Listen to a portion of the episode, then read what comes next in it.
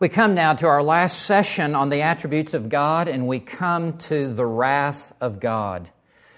I think we can say that it seems like we've barely begun to study these attributes of God, and we know that there's still yet so much more of God to learn. But I think this has been a good introduction for us and a refresher and a reminder of these distinguishing qualities that are in the character of God. No study of the character of God would be complete without this study of the wrath of God. The wrath of God is an expression of His holiness. The wrath of God really is by necessity of His holiness because God is infinitely pure. And because God hates sin and loves righteousness, God cannot be neutral towards sin. There is in God a settled, determined indignation against all that is unholy. There is divine wrath that by necessity must react against all that does not conform to the purity of His holiness. I think of the wrath of God as really like a black velvet backdrop. When I met my wife and it was time for us to be engaged, I went to the jeweler. I went into this store in downtown Dallas that was up on a high floor in a high rise building and walked into this room. And the jeweler pulled out a diamond. This diamond looked okay to me. It was a carat and I was somewhat pleased with it, but not wowed with it. And then he did this he pulled out a black velvet backdrop. Wise man. And he slid that black velvet backdrop under this diamond. And there must have been overhead a hundred lights. And it was as though every light in that entire room was just sucked through the diamond because of the black velvet backdrop. And that diamond now suddenly looked like it was on fire, like it was alive. It was ready to, to leap off the counter. What made the difference? It was the black velvet backdrop that caused the diamond to glow so brilliantly. Well, so it is the black velvet backdrop of the wrath of God. When we take His love and we take His foreknowledge and we set it on top of this black velvet backdrop, it causes the love of God to burst forth and to shine and for us to sing Amazing Grace. How sweet the sound that saved a wretch like me because wretches deserve hell. Wretches deserve judgment. Wretches deserve what this black velvet backdrop would represent. So as we come to this subject on, on the wrath of God, it's necessary in order for us to be excited about the grace of God, that we do not receive what we deserve. We are given what we do not deserve.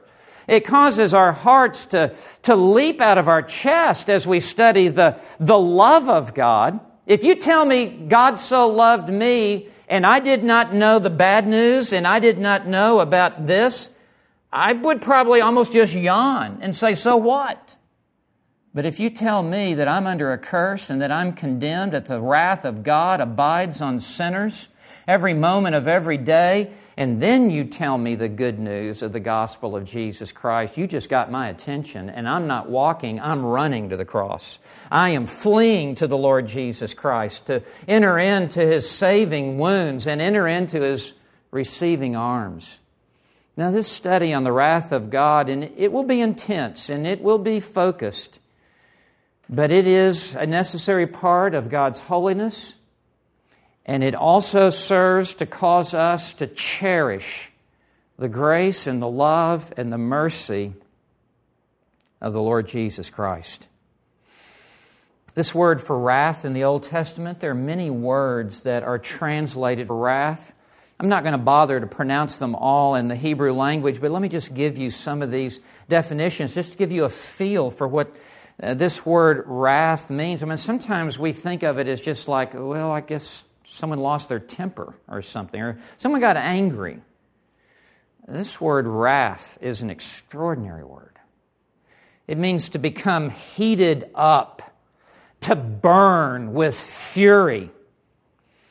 It's how it's used in Numbers 25, verse 3, towards idolatry on the part of God. The word refers to a burning, fierce wrath, God's anger burning against Israel when they worshiped the calf. The word means to be bitter, as God, who was fierce in his bitter anger toward ungodly nations. Zechariah 1:15. The word is also used with connotations of venom and, and poison, meaning it's fatal, it's, it's, it's lethal when it is unleashed. Uh, the word is used synonymously with fury. In fact, in the Bible, the word is often used of the, the flaring of the nostrils of, of an animal who is so furious as it's ready to charge that the animal will begin to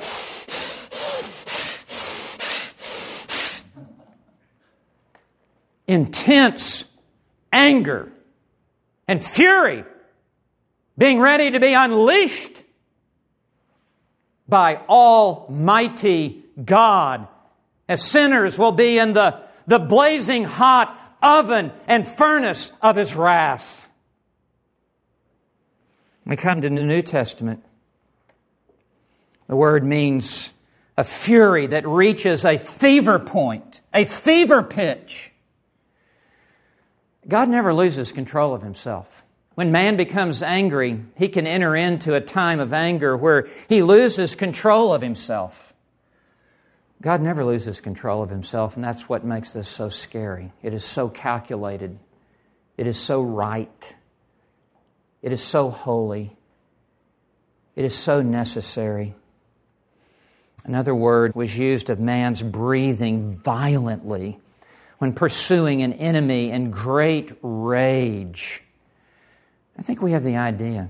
There's other words that I could share with you. It, it's a very manifest word with many different words in the Bible, almost as if you're holding up a diamond and no one side of the diamond can really capture the whole of it. And there are many cuts that make the circumference and the round. And God's wrath is so multifaceted and so multi layered and so intense towards the wicked that even no one word captures the whole. What are categories of God's wrath?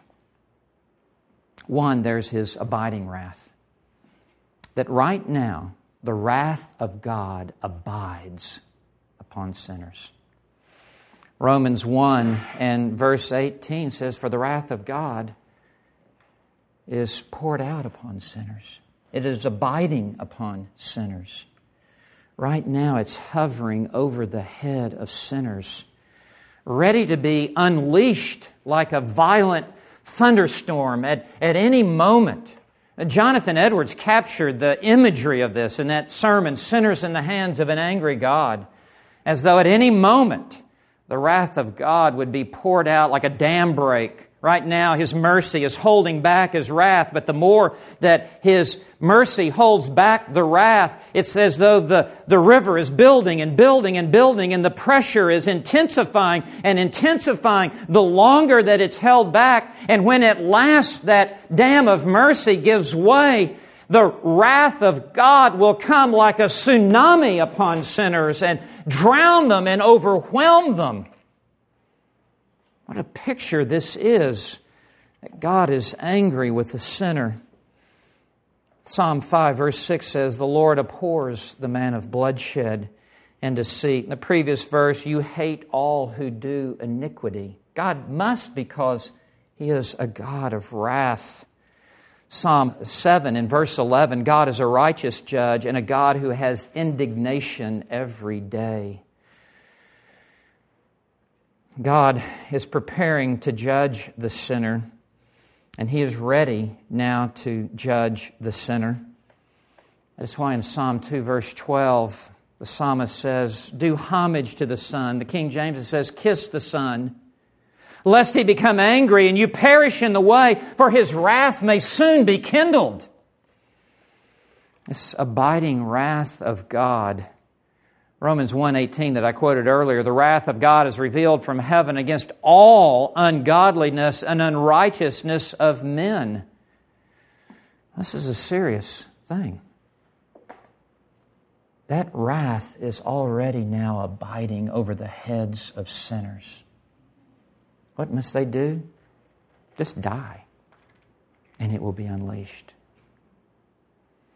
Second, not only abiding wrath, but catastrophic wrath.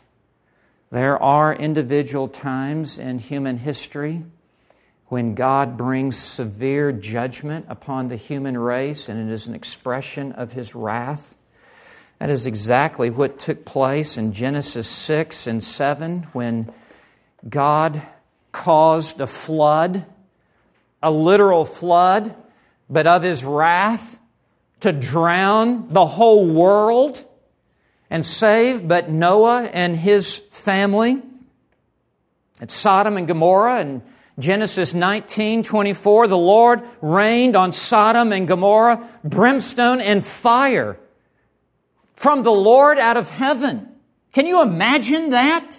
It was raining fire and brimstone and sulfuric acid, and as it fell upon people, it just literally consumed them. They became like shish kebabs and just were burning to death before they then went into the eternal fire. God sent the plagues and death to Egypt and struck dead the firstborn of Israel. It was a judgment of God and of his wrath. And on and on we go, even droughts and famines that God sent throughout human history.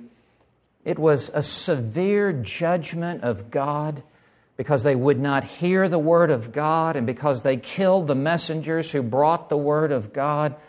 God brought the hammer down hard, and rightly so. And I want to say we are a nation ripe for judgment as we have been flaunting the Word of God. Third, there is consequential wrath, which is God's wrath revealed in the principle of sowing and reaping. And when sinners sow their seeds of immorality and impurity and all kinds of licentiousness, there is a reaping. And that reaping comes as an expression of wrath, as there are expressions of the AIDS disease and all kinds of sexually transmitted diseases that are spreading about those who do that which is not natural and men after men and women lusting after women. And there is a consequential wrath of God that comes down upon those who violate His Word. Do not be deceived. Galatians 6 7. God is not mocked. Whatsoever man sows, this he will also reap. For the one who sows to his own flesh will from the flesh reap corruption. Hosea 8 7 said, For they sowed the wind and they reaped the whirlwind. That is God's consequential wrath. It is brought on by flagrant disobedience by an individual, by a culture by a society, by a nation. There's a line in the sand that God draws across which you may not go any further without reaping the consequences. Fourth, there is abandonment wrath. God's wrath also expresses itself when the sinner, after repeatedly rejecting the knowledge of God, and the gospel of Christ is abandoned by God and turned over to the pursuit of his or her own sins.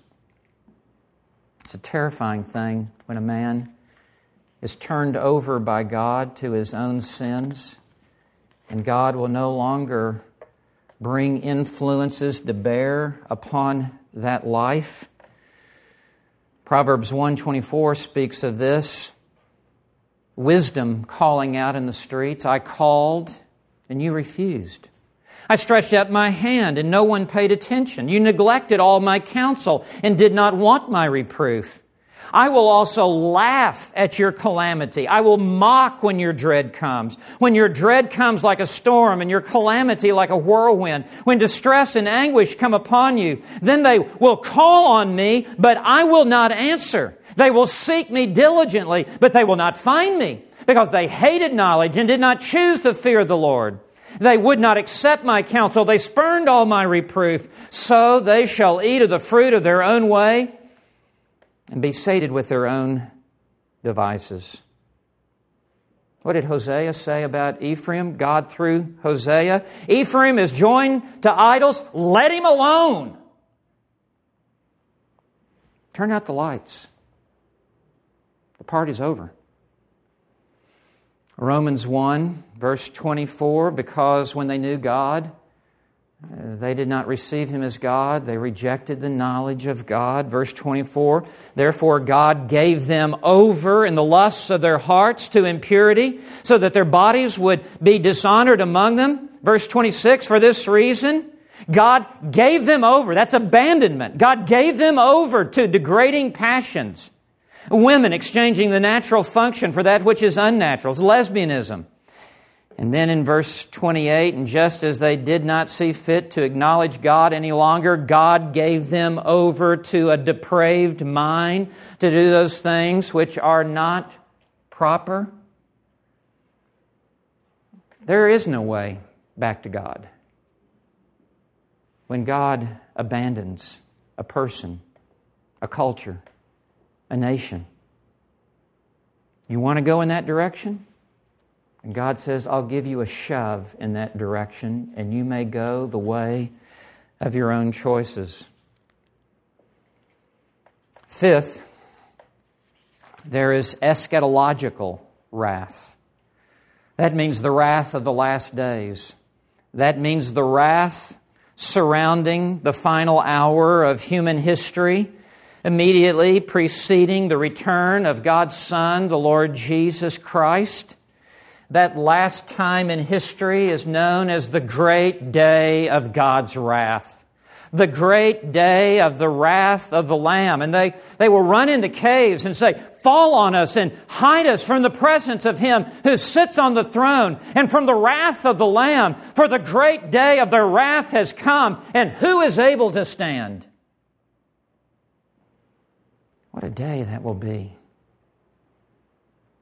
As Jesus comes back, you know, the Hallelujah chorus is in Revelation 19.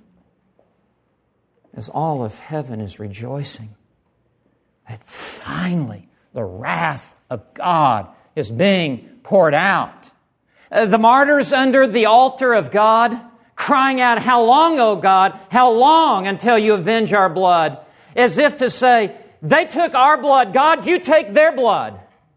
That day will come at the second coming of Jesus Christ. That door will open in heaven, and there will be a white stallion that will come out of that door, and him who sat upon it is faithful and true, and out of his mouth comes a sharp two edged sword, and on his garments it is stained with blood, and it is not the blood of Calvary, it is the blood of his enemies. It is inescapable as he comes back, and he will tread down the nations with the fierce wrath of God the Almighty. When he comes back, there will be a display of wrath like this world has never seen. The global flood in Genesis 7 will seem like a Sunday school picnic compared to the fury that will be unleashed in the last day. But sixth and finally, there is eternal wrath. There is the wrath of hell. There is eternal fire in hell. Hell is a place of eternal fire. There will be the torment of the damned. They will long for just one drop of water to touch the tip of their tongue. There will be the weeping and the gnashing of teeth. There will be a holocaust that will go on forever and ever and ever as sinners are thrown into the furnace of his fury and into the oven of his rage, as he will pour out his wrath. He will say to those on his left, Depart from me, accursed ones, into the eternal fire which has been prepared for the devil and his angels. These will go away into eternal punishment. Revelation 20:14 then death and Hades were thrown into the lake of fire. This is the second death, the lake of fire. And if anyone's name was not written in the book of life, he was thrown into the lake of fire. I, I cannot conceive of a more terrifying imagery than drowning, yet never drowning, yet ever drowning in a lake of fire. I said this was the last wrath, but there is one other wrath. There is redemptive wrath. As Jesus upon the cross, as he bore our sins, suffered the wrath of God for you and me, that you and I would never be subject to the condemnation and to the wrath of Almighty God. So strong was this wrath upon Calvary's cross, thousands of men had been crucified. Only one suffered the eternal wrath of God upon that cross. So great was it, Jesus cried out, My God, my God, why have you forsaken me? as he suffered the torment of the damned. In that three hour period of time from noon until three o'clock in the afternoon, as he bore my sins, he pulled the veil of darkness over the entire universe, and the whole universe went black as he suffered in our place upon the cross. Great is the wrath of God. Every soul will either be damned in hell or will be pardoned in Christ. But eternal wrath will be poured out upon every person for their sins. For we who are the elect, that wrath was poured out upon our representative head, the Lord Jesus Christ, as he suffered in our place, so that you and I would never go to the lake of fire.